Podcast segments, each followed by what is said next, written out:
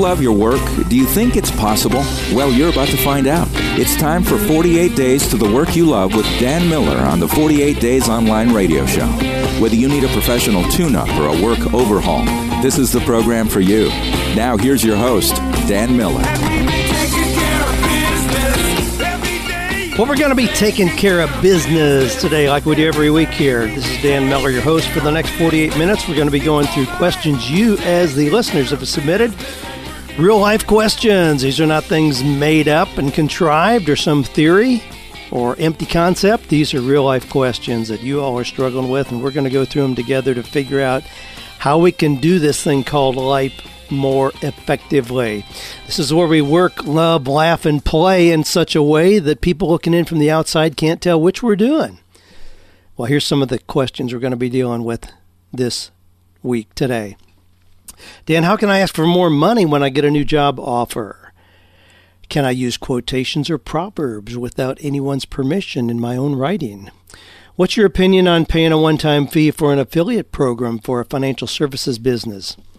How can I transition into selling Celebriducks full time in Mexico? Yeah, we'll come back to that one. I'll explain what that means.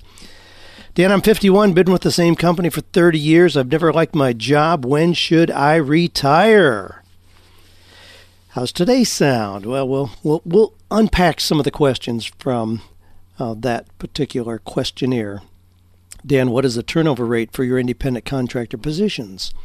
Yeah, we'll talk about that. As you know, I'm a pretty open book, not much held back here, pretty transparent. We just had a bunch of people here for our Coaching with Excellence live event. Wonderful, wonderful group of people, as they always seem to be. You know, there's just something, I probably ought to comment on that. There seems to be a self screening process in that you know, we, we hear from lots of people who are at a lot of different positions and hear a lot of people whining, complaining about the economy and so on. But you know, people who show up here for live events, there really is a screening process. Those are obviously people who are willing to accept personal responsibility. They're willing to take action, invest their own time, energy, and money in a process to help them experience higher levels of success.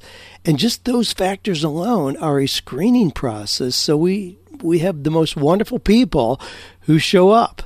But if you think about that, I mean, it is a screening process. I don't have to ask, you know, are you somebody who ex- accepts personal responsibility? Are you somebody who, you know, takes the initiative, creates a plan of action and makes it happen? Are you somebody who's disciplined enough to get out of the regular mundane activities of, a daily life and do something different. I mean, just by virtue of showing up here, those people have already done all those things, proved their answers to all of those. So it's a wonderful process to meet with people here and to spend a couple days going through, you know, how are you going to really crank this thing up? You know, if we know that most, that 95% of coaches, authors, athletes, actors, I mean, we could put a whole lot of people in there. 95% never make more than $40,000 a year. Well, what do you have to do to break out of that, put yourself into the 5% and rock and roll? But it's always a, a cool process to meet people here. Well, here's a quotation for this week comes from St. Augustine who said, "Faith is believing in that in which you have not seen. The reward of faith is seeing that in which you believed." You know, too often I hear people say, well, you know, I've got to see it to believe it. You know, show me the evidence first. You know, they stand in front of the wood stove of life and say, give me heat, and then next year I'll put in some wood. Or, you know, Lord, give me a big harvest of corn. Next year I'll actually plant some seed and fertilize it. Well, life just doesn't work that way. And sometimes we've got to believe something before we can see it.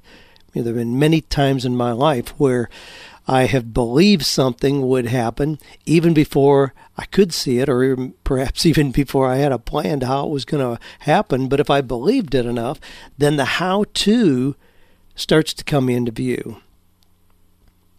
Well, I, I've spent a couple days kind of uh, unwinding here, which is typical for me after we have a live event where it's um, really emotionally draining.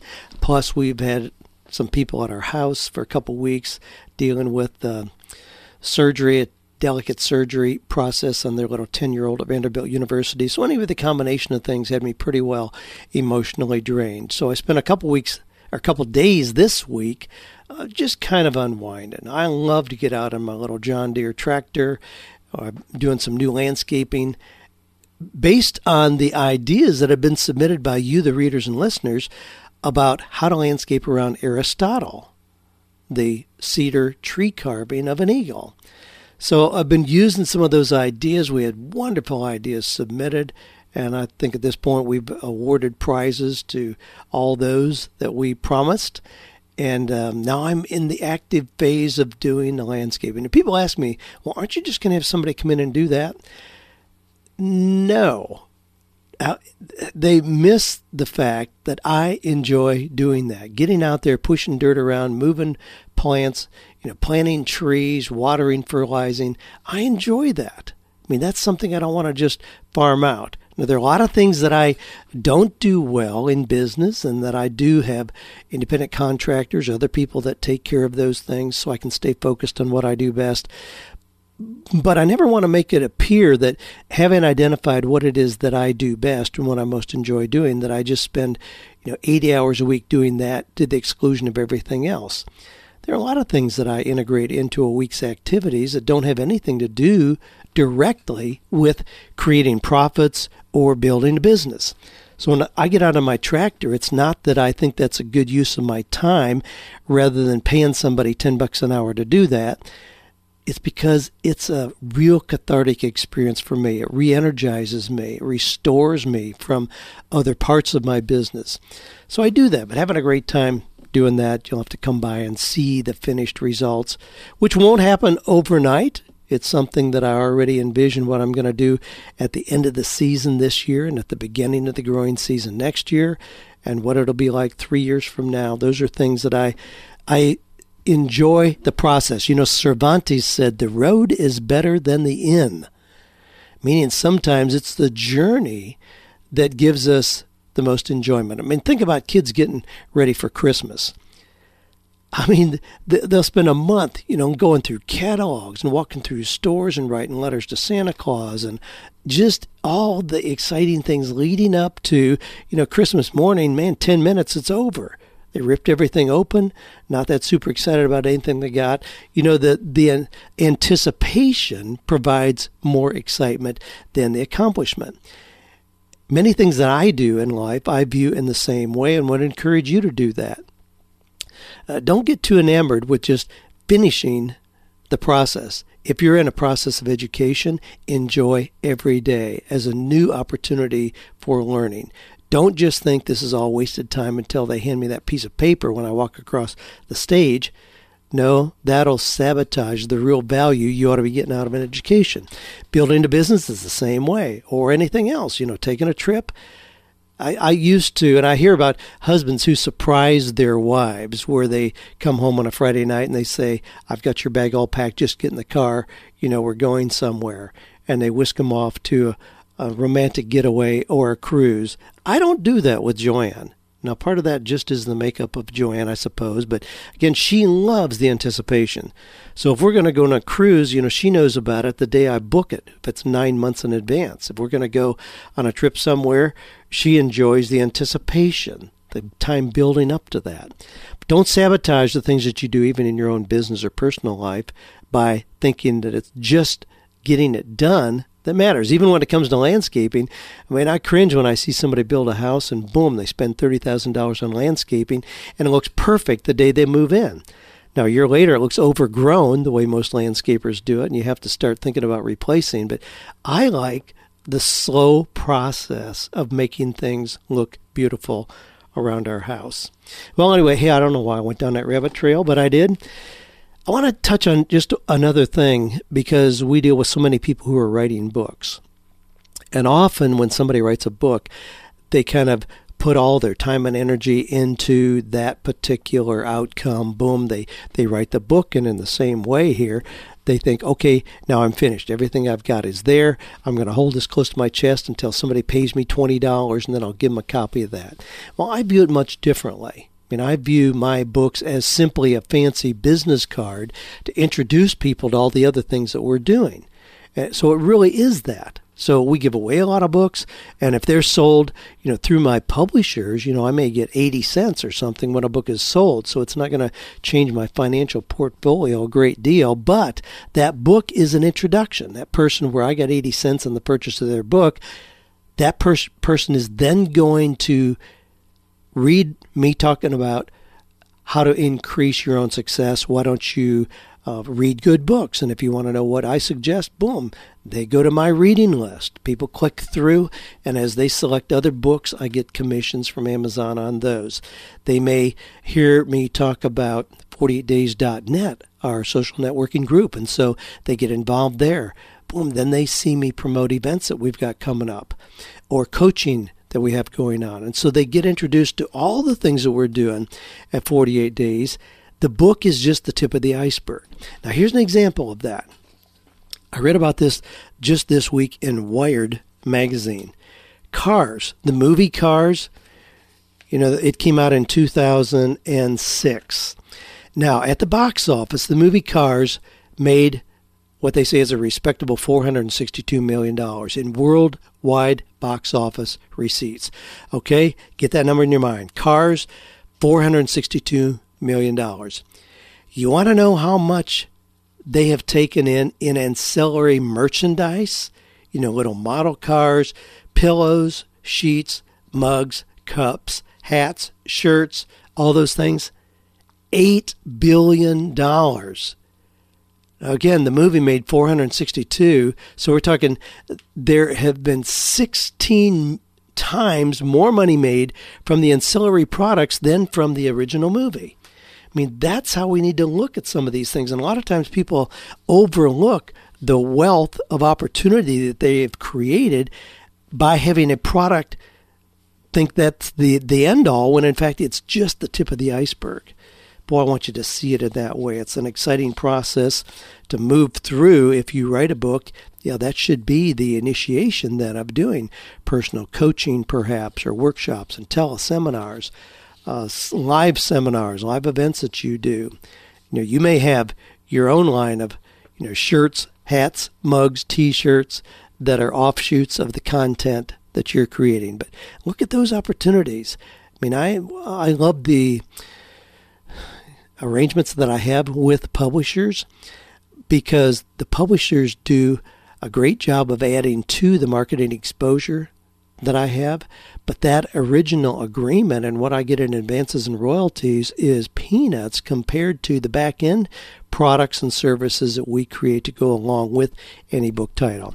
Now, again, it doesn't matter if you're not an author, but there's probably something that you're doing that has the same potential, and I would encourage you to look for it in the same way. Well, let me run through. We've got some technical things here, and I want to just give you a sense of how we respond to those. Um, Ron says, Dan, for some reason, I'm not receiving access to your most recent podcast with your weekly newsletter. I enjoy and look forward to eat to both every week. Are you taking a break from podcast? Somebody else said, Rose said, Dan, where's the May 13th podcast? I hope all is well. Did I miss something? Are you running out of questions? Are you out helping neighbors with all the terrible flood and tornado damage? I'm just being curious. We need your words of wisdom every week. Uh, somebody else says, well, in response to those, I saw a note that Ashley sent back to Ron, who asked about not receiving the podcast. She said for some reason the Safari browser was not picking up the latest pod updates to the podcast. So no, it wasn't you Dan. It was a specific browser issue. For the record, Dan never misses a week, so please let us know if you aren't seeing one. Uh, somebody else says, Dan, I just started using Stitcher.com to listen to podcasts. I wouldn't love it if your podcast was on there. I sent Stitcher a request, but you might look into it. I think it's free, but I'm not sure. Thanks for your podcast. It's full of great information. Now these are these are technical issues. And, and just for the record, I started doing a newsletter in August of 2000, a weekly newsletter. I have never missed a week. Now, that's unusual for somebody that's not detail oriented like I, but I just put it on my schedule so that it's going out every single week, never missed a week. When I started doing a podcast, and when we switched from radio to podcast, where I do it once a week, and that was about four years ago, I've never missed a week. I've done it every single week. So if I'm doing something as part of my business, it's going to get done. So if you're not receiving it, yeah, it's legitimate to ask, why am I not getting it? But I don't just do it if the wind blows in the right direction or if I just feel like it that particular week. I make sure that it's consistent. I started blogging every day, Monday through Friday, at the first of this year. It's now the end of May. I've never missed a Monday through Friday blog every day. That's something that I'm trying out. I'm not sure that I'll continue doing that forever. But if I discontinue that, I'll let you know and I'll go to a new new plan. But when I decide to do those things, especially if you are in an information business as I am, then I think you need to be consistent. And I've talked about people like Pierce Mars, who, uh, when he was kind of sticking his toe in the water, thinking about uh, blogging or doing a podcast, I said, well, you know, if you're going to do it, decide how often you're going to do it, which he does he does once a week. And I said, do it every single week. Don't do it for three weeks and say it didn't work. Decide in advance you're going to do it for a year. Just don't look back. Well, that's exactly what he did. And then when he had 52 of them in the can, all of a sudden, gee, people were stopping him on the street saying, Wow, I get your message every week. Gee, can you come speak to our civic group? Hey, we need you to come do this training. All of a sudden, he started to see an avalanche of opportunities produced at the back end of having done that consistently for a week. So I think that's the way it ought to be when you start something new in business. Do it for a year before you ever look back. But no, we are, I'm not taking a break. Yes, we have been helping neighbors with uh, tornado and flood damage. A lot of things happen this time of year. But uh, I have not taken a break from the things that are integral parts of our business at all. Now, here's, I'll just give a quick recap. David had sent me a note about not getting job offers. He had sent out resumes and so on and never heard anything back. And I said, Don't wait for people to respond to you. You do the follow up. Well, he did that. He followed up, and sure enough, one of the companies that he really wanted an opportunity with said, Oh, yeah, come on in. Well, it was like, uh, Yeah, you're just on the list, but he's pretty confident that his note to them initiated their calling him in for an interview, which is exactly how it ought to work. Then he, he did, he was going to have an interview and he asked me, um, should I, when should I show up? Should I show up 15 minutes ahead of time or is that too early? I want to appear prompt but not anxious. And I said, don't show up for the interview early at all. Show up at the building 15 minutes in advance so you can be calm and collected. You know exactly where you need to go, but don't go in till right at the appointed time. He said, I did exactly as you said. And then I also followed up with a thank you note, as you said, after the interview. I received the job offer this morning. Thanks for all you do. Well, how cool is that? I mean, that's exactly the way that ought to work. You know, getting a job in today's economy, in the recession, is still just a very clear process. If you do the steps, you don't have to wait on good fortune or luck or the stars to align or whatever it is you think that magically produces good results in your life. No, it's a process. And if you do the steps correctly, you're going to get the same results that David did. And congratulations, Dave, on that. Okay, here comes a, a question from Aketa, Aketa, Aketa, Patel, probably an Indian derivative name. But anyway, Kate, I appreciate your question. How can I debate for more money when I get a new job offer? Now, in chapter 9 of 48 Days to the Work You Love, that chapter is titled Show Me the Money. So I'm going to draw a couple points from there. How do you ask for more money when you get a job offer? Well, here are some quick principles that'll kind of guide you in that. You don't discuss salary or compensation until you know what the job requires. They have decided they want you, and you've decided you want them. Okay, let me let me repeat that. I mean, those are three critical things. You don't discuss salary until you know exactly what the job requires. They have decided they want you, and you've decided you want them. If you discuss salary before any of those things are in place, you'll shoot yourself in the foot every time. It's too early, you don't have enough information, and you're not in a good position to discuss compensation. The responsibilities of the job determine the salary, not your education, your experience, or your previous salary. So, again, you, you ought to know those things, but those don't determine how much money you're going to get. So, if they offer you $50,000. And, gee, you've got a PhD, uh, you've got a lot of experience, and you were used to making 65000 those things don't have any bearing on it. The fact that you made $65,000 previously doesn't mean that you ought to make 70 in this job if the job does not deserve that compensation. So your compensation depends on your level of responsibility and contribution. None of those other things are really important. Now, you recognize there are a lot of things that fall under the title of compensation. So you may discuss having a company car or having your life insurance taken care of or a country club membership or medical care, profit sharing, I mean an expense account, uh, you may negotiate having four weeks off instead of two weeks off, which is really common these days. I mean, there's all kinds of things. Attendance at workshops and seminars. Those are all things that are part of compensation, so you can discuss those as you are discussing your compensation. So those are all legitimate things, and those come typically after they have made you an offer. So you don't just go in and say, I need to have 70,000 bucks. I hope you guys can pay me that for this measly job that you've got available here. No, it just doesn't work that way. So you interview, you go through the process, they decide they want you, you're clear on what the job requires, and you in fact do know that you would like to work there. Then they make you an offer, and it ought to come from them. Then you are in a position to begin negotiating what your compensation will be. So don't think that when a company makes you an offer, that's it, that's all there is, no more. No. And don't think that by asking for more or for additional benefits that you're rocking the boat, you're going to knock yourself out of contention for that position. If they've gone through all the effort to narrow down with multiple interviewees and they've selected you, you coming back and saying, "Well, I know you offered me fifty-five thousand, but I would see that more in the sixty-five thousand dollar range. Is that still within your budget?" That's a very legitimate response. And any company that knows what they're doing is not going to offer initially the maximum that they have available to pay. I mean, it just makes sense. In the same way as a car dealer isn't going to come out and say, "Well, we want ten thousand for this car, but if you really, you know, negotiate hard, you'll you, you'll be able to buy it for eight. Well, they aren't going to do that. You got to go through the steps to get to the eight. And in the same way, in a job, you have to go through the steps, know how to negotiate so that you get the maximum that really is reasonable for that position. So, you know, get you get the idea. You, you can make this a fun process.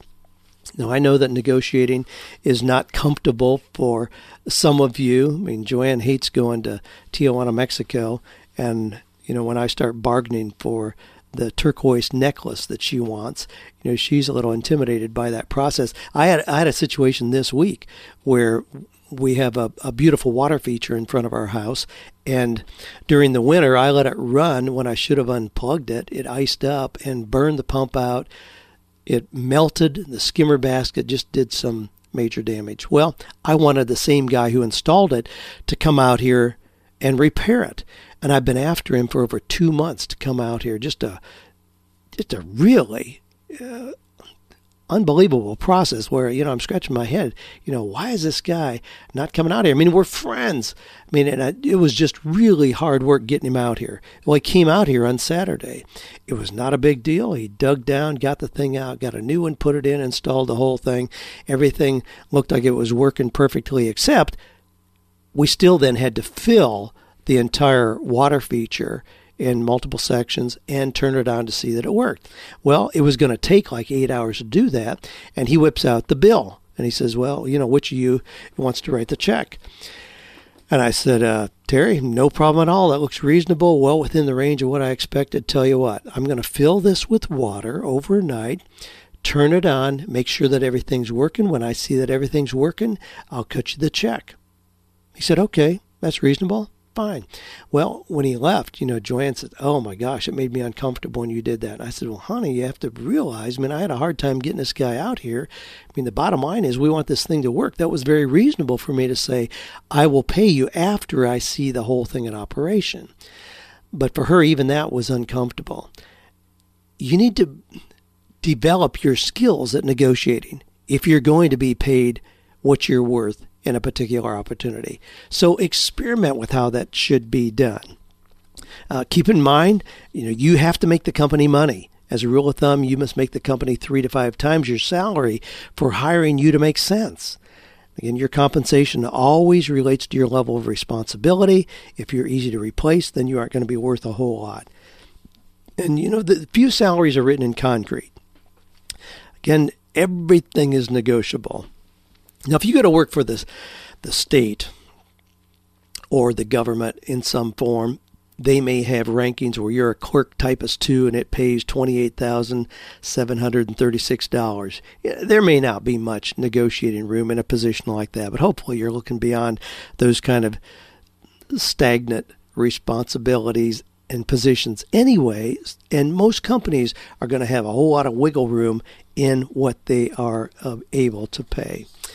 Great question. Well, Andrea says, Dan, I had a light bulb moment about a really great idea. My question is my idea revolves around two quotations, which I think are proverbs. Can these be used without anyone's permission? One of the quotes is, The grass is always greener on the other side of the fence. Interesting question. I think it's always good to check where something came from originally and, and try to give credit to that original source. Now, w- with what you've got here, you know, the grass is always greener on the other side of the fence. Um, we know what that means. That that's why you know Bob keeps changing jobs because every time he gets one, he realizes, oh wow, it'd be better to get that one over there, and he changes. Now that particular expression uh, goes back seems to be an ancient proverb cited by Erasmus back in the 15th century. But it's been used many, many times over and over and over and over again, obviously. Most proverbs are very old, and their origin really is lost over time. I mean, when we hear something, you know, when we hear something like cleanliness is next to godliness, where did that come from? Now, some people, unfortunately, think that's in the Bible, and it's it's certainly not. It is just a proverb, and it appeared way back in antiquity as well, and then was used by people like John Wesley when he wrote about theology. So a lot of people think, well, that must be in the Bible, but but it's not. It's just kind of a proverb that just came along, and most of those, it's hard to know who said it originally. One time when I was on the radio, I had had a little contest. I said, "Tell me who said find a job you love and you'll never go to work again." Well, we had all kinds of people guessed, you know, Abraham Lincoln, Thomas Edison, and so on. Well, the interesting thing is there are three people to whom that quotation are attributed. Find a job you love and you never go to work again. We find that where the author is Confucius, where it's J.C. Penney, or where it's Henry Ford. Just that one alone. So we, we find the same quotation attributed to multiple people. For the most part, anything like that, you have free reign to use that. Even if you base your business around it, you can just go ahead and do that. You know, there, there are a lot of proverbs where the reverse is also a proverb. Kyle, let me think of something here. Well, here, here's one like this look before you leap. I mean, we hear that a lot. That's good advice. You know, don't just be rash to make a decision. But then we also have he who hesitates is lost, which is exactly the opposite. So, are Proverbs always true? Are they always really wisdom? No, not at all. Sometimes they're ridiculous.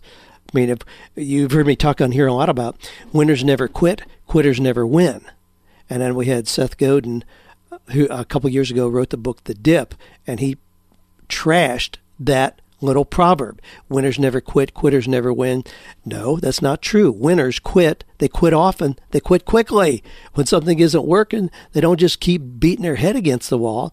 And yet we hear the other proverbs about you know there's nothing like persistence Nothing else matters but persistence. No, persistence, if you're heading in the wrong direction, is ridiculous. It's stupid. Stop doing that. Do something else. So, uh, you know, I mean, I, and then you would go on, you know, proverbs that are just the little uh, cutesy kind of things. You know, you never know where you are until you get there. Well, what the heck does that mean? Or your mind is like a parachute, it only works when it's open. Okay, that's really rocket science. Um, then we get into the little Chinese proverbs man who run behind car get exhausted, or man with one chopstick go hungry, or man who stand on toilet is high on pot. You know, proverbs take them for what they're worth. But if you want to use them, absolutely have fun with it. Go use them. And, uh, I'm not sure how you want to use them, but I kind of got carried away there. But you don't need to be too obsessed with finding who to give credit to. I use quotations and proverbs liberally in my writing, and I usually do have somebody's name attached to that. So if I use in there, find a job you love and never go to work again, and if I want to use J.C. Penney, I don't worry about the fact that a couple other people also are quoted as having said that. And if something I can't readily find who said a particular thing, I just go ahead and put it in there, even if I just say anonymous or author unknown. No big deal. So, yeah, use them as it relates to the work that you want to do and as it helps you. If you want to put it on the wall, frame it as a saying, I've got lots of those around here. I mean, I don't consider those infallible or written concrete, but if it's something that inspires you, then by all means, you know, do that. I, have got one here on my wall that somebody gave me, and it is anonymous. It says, Please help Oh, I got to move a little bit so I can see it. Please help me not to be so busy making a living I forget to make a life. Golly, how cool is that? Please help me be not be so busy making a living I forget to make a life. I don't know who said that. It, it's in like a needlework that somebody gave me, and it had, doesn't have any author that where it has you know listed who said that at all.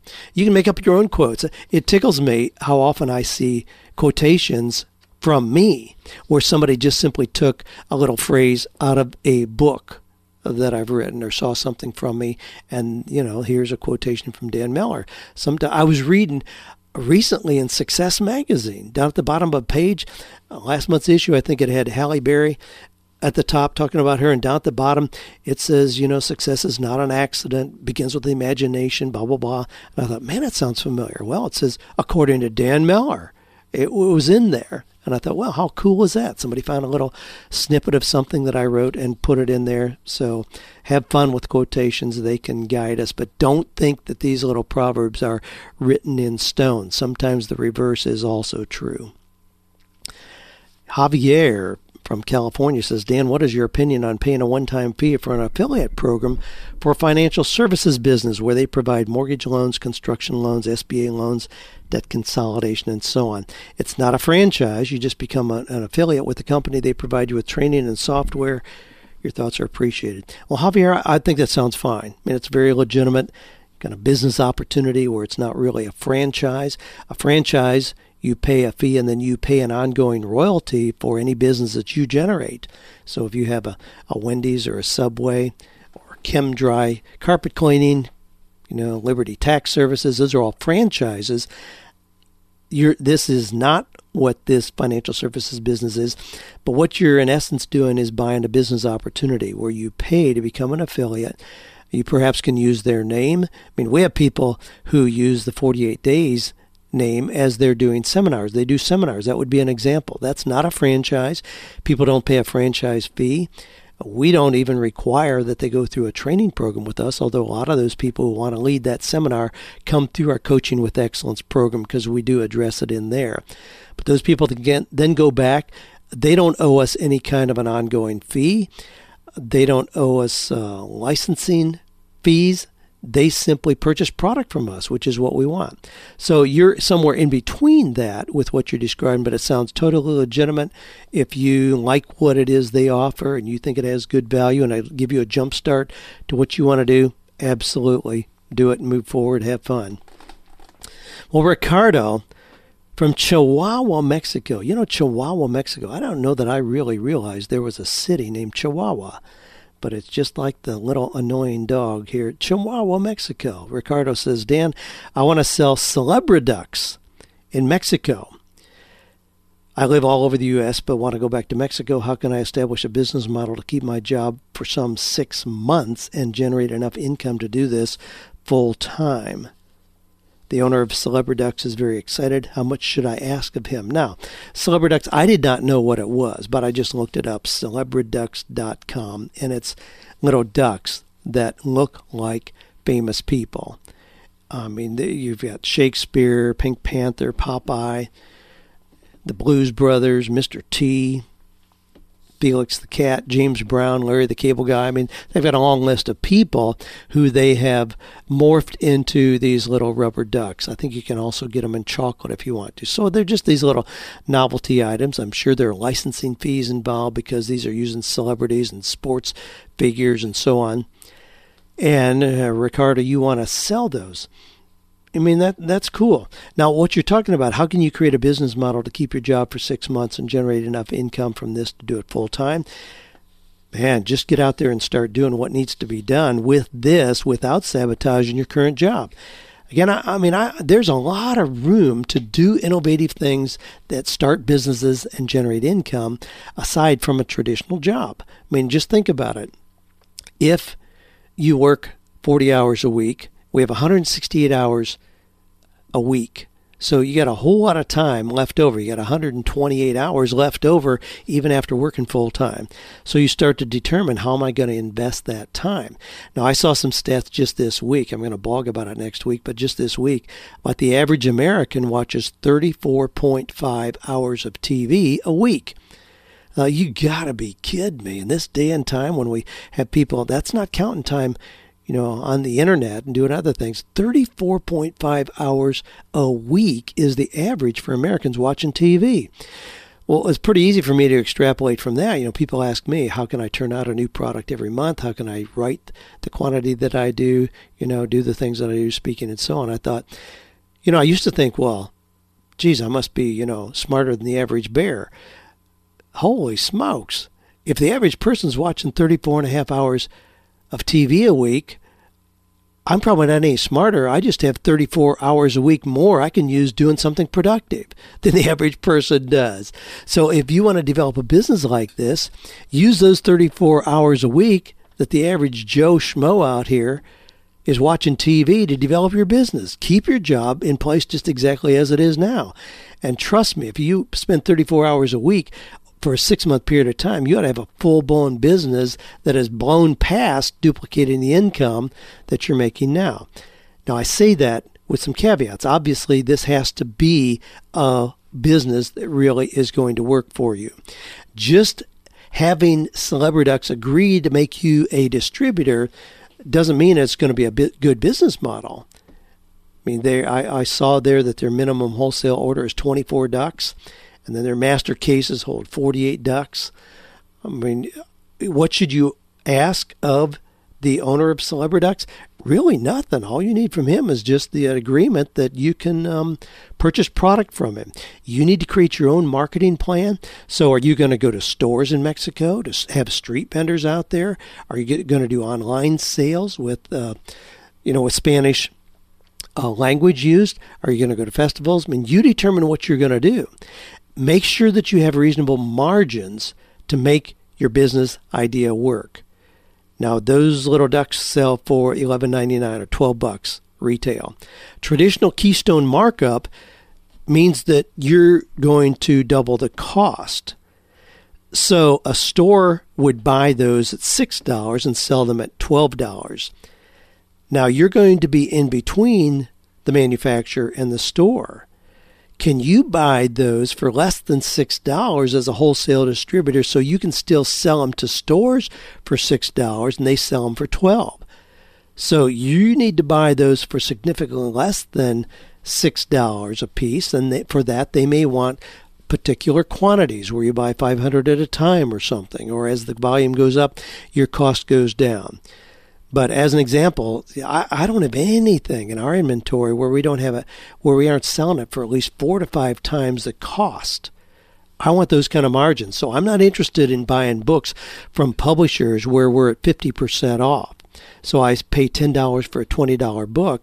Well, surprise, surprise, Amazon's selling it for $12 already. How can I have any margin if I have to compete against that? So I'm not really interested in that. So if I'm going to have a $20 book and I know Amazon's selling it for $12, I want to buy that for 2 or $3 max. Ideally less than that. And I buy a lot of books out of Remainder, uh, which is what it's the terminology is in the book business, where they're no longer being promoted by the publisher, but they're still good books that just maybe haven't been marketed well. So I want to buy a book for that retailed for fourteen ninety five, and I've done this hundreds and hundreds of times. If it retails for fourteen ninety five, I want to buy that book for no more than a dollar and fifty cents, and then we sell it for eight dollars on our site, so it's discounted from the retail price fourteen ninety five down to eight dollars, but I've only paid a buck fifty. Those are the kind of margins I look for to make that work in having a good business model. And I encourage you in, in what you're doing here, just make sure you get good margins. Just having their enthusiasm about having you sell them is fine, but make sure you've got margins so that you do have a reasonable business model. Tyrone says, Is there anything wrong with wanting to start many businesses? I'd like to spend five years or so getting a business set up so it can run with minimal interference from me and then rinse and repeat. They would not fall into any one single Venn diagram model, so it might be computer repair, landscaping, outdoor travel guide, and so on. There's nothing wrong with doing that, but it takes a little while. I mean, most businesses don't get up to full speed or capacity, you know, in a couple years. I mean, five years, yeah, that's reasonable. But if you start a business with the intention of selling it and it doesn't really ramp up like you wish, or you can't really pull out because it's too identified with you personally, you know, that kind of blows your model. I don't know that I would want to start business with the intention of just ramping them up and selling them. Now, there are certainly people that do that. I mean, can but can you get maximum leverage by doing that? And when you talk about totally different kind of business focuses, I don't see people do real well with that kind of diversity. Usually, a person who starts a business and sells it then goes back and starts another business that's very closely related to that one because they're using that same expertise and they're leveraging that to do it faster and faster as they go along. Just questions to ask yourself. If you can make it work, hey, that's fine. I mean, I, I'm a change agent. I don't want to do anything, you know, over a long period of time. So I build change in, but I still do it under the same business umbrella so there are some components of the business that are going to continue, even though others have been, you know, discarded along the way, and we bring in new things in. I still do it under a continually moving forward business umbrella. Randall says, I've been I'm 51, I've been with the same company for 30 years. I've never liked my job. My pension from work will never amount to enough to really retire. Question, when should I retire? Should I put in 11 more years to reach maximum benefit or get out soon with less money but more time to build another income. Okay, 51, same company, 30 years, never liked his job, pension is never going to be enough to retire on.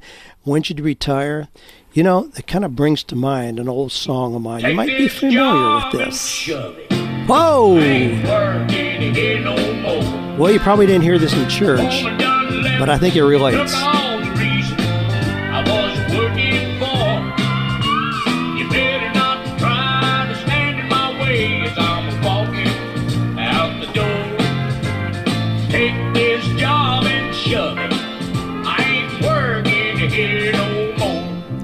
Now, trust me, if you've been there for uh, 30 years, now I'm sure you are not an impulsive, reactionary kind of guy. You aren't going to do what I would do or what Johnny Paycheck indicates to do, and I know that. But I love the way that you framed your question.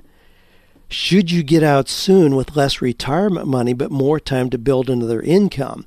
You've already said your pension is not going to be enough to really retire anyway my goodness, I would say absolutely. Why not get out now and have the time? You're 51 years old. I mean, a lot of times I tell, especially men, tell them, you know, I don't care what you've done. You know, do whatever you want to do for the first 50 years. If we can at that point sit down and take a fresh look at who you are, why you're here, what your unique talents are, we can frame the opportunity to move forward into the most productive 20 years of your life.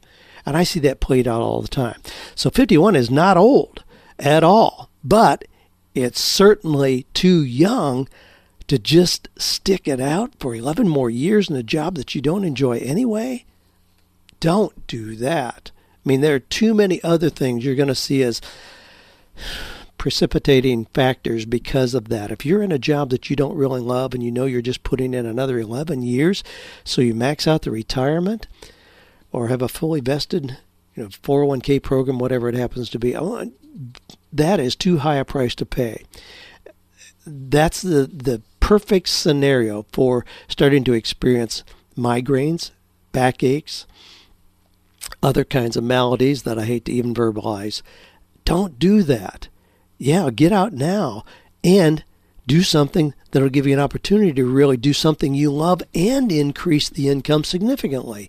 But, and here's the but, a big but, don't leave until you have created a clear plan for what that is going to be. Get clear on what you're going to, not just what you're going from. Okay, it's really easy to see what you're going from. And people focus on that a lot, and they're just, you know, take this job and shove it, I'm out of here, because all they're doing is looking at what they're going from. And then all of a sudden they're stuck and they make decisions based on desperation. Take the luxury of being employed now, the fact that you have been there a long time. So take 30 days and get really clear on what you would move to, whether that is going to be another job or whether it's going to be something you do on your own. Just get clear on what the transitioning to is, then give your notice, make that break, and go into a more fulfilling and more financially rewarding season in your life. Well, hey, one more question, quick. Dan was wondering if you have experienced any turnover rates for your contract positions. I know you've said you had no employees, so I was wondering in some positions do they leave because they have the need for medical benefits? Do you get any resentment or questions about providing health insurance? I'm kind of perplexed because I would think that if I'm doing business with someone and I value them, I would feel kind of obligated to try to provide some health insurance for that individual. I would feel awful if something happened to them and they didn't have insurance. I thought that's how you keep a good employee, you give them benefits. Well, no, it's not really. It, it really isn't. I, for the most part, the independent contractors that I have work on projects. You know, I don't even structure it like they're an employee. I, they don't have to show up at 8 o'clock, stay till 5. I don't care if they come and go. They may have a project that takes three days or three months. You know, so we've identified how they're going to be compensated for that. It's not framed like being an employee at all. People who are doing working on things for me, I don't even want to see them. I, I love coming back here to the sanctuary and there's nobody around at all, and that's pretty common in between live events and big things that we're doing and so on is that there's nobody here at all. That's the way that I want it. They're just doing their thing. So it's not even framed like I'm the boss and they're somehow a sub, you know a servant of mine no, I want them to see themselves in business for themselves just as much as I am. Well, if that's true, then why would I be responsible to provide medical insurance? I mean, you, you start down that path. Am I responsible to provide lunch for them? Am I responsible to take them to Macy's and buy them clothes that they're going to wear? Am I responsible to get a car for them? I mean, there's there's no difference in any of those things. It's why would I be responsible because I'm providing an opportunity for their skills to be engaged and for which I'm going to compensate them? No, there's really no connection. So I've never had that discussion with independent contractors about insurance. They should take care of that themselves, and absolutely they should have that. It's irresponsible not to have that but it has nothing to do with me, even if I am their major customer. Um, it, it's something that you do on your own, and obviously we're moving toward the time rapidly when the, everybody is going to be expected to do to provide that for themselves. I mean, companies are not going to continue just riding that uncertain roller coaster about what medical care is going to cost. I mean, more and more companies are pulling out of that. More and more companies are structuring their work based on paying for results rather than time, and thus tearing apart the old employee model. We're rapidly moving toward that time when only 50% of the American workforce will be employees. The rest are going to be some other kind of terminology independent contractors, contingency workers, temps, entrepreneurs, electronic immigrants, whatever you want to call them. So, I mean, we're, we're going away from that. No, I don't feel any compulsion. I mean, even my own kids I mean, I don't provide insurance for them.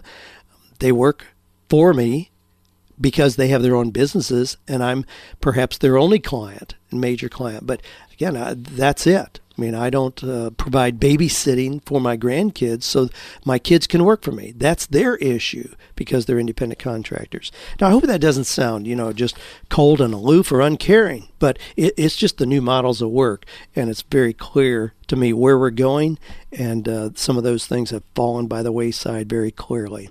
Well, hey, Dan Miller here. I love this time with you each week. If you have questions, you can shoot them in to AskDan at 48days.com, or you can go to the podcast link on 48days.com and just submit your question in there. I do value you taking the time to submit questions that have value not only for you and a clarification, but for lots of other people as well. And I enjoy having you on this trip with us as we all are finding or creating work that is meaningful, purposeful, fulfilling, and profitable.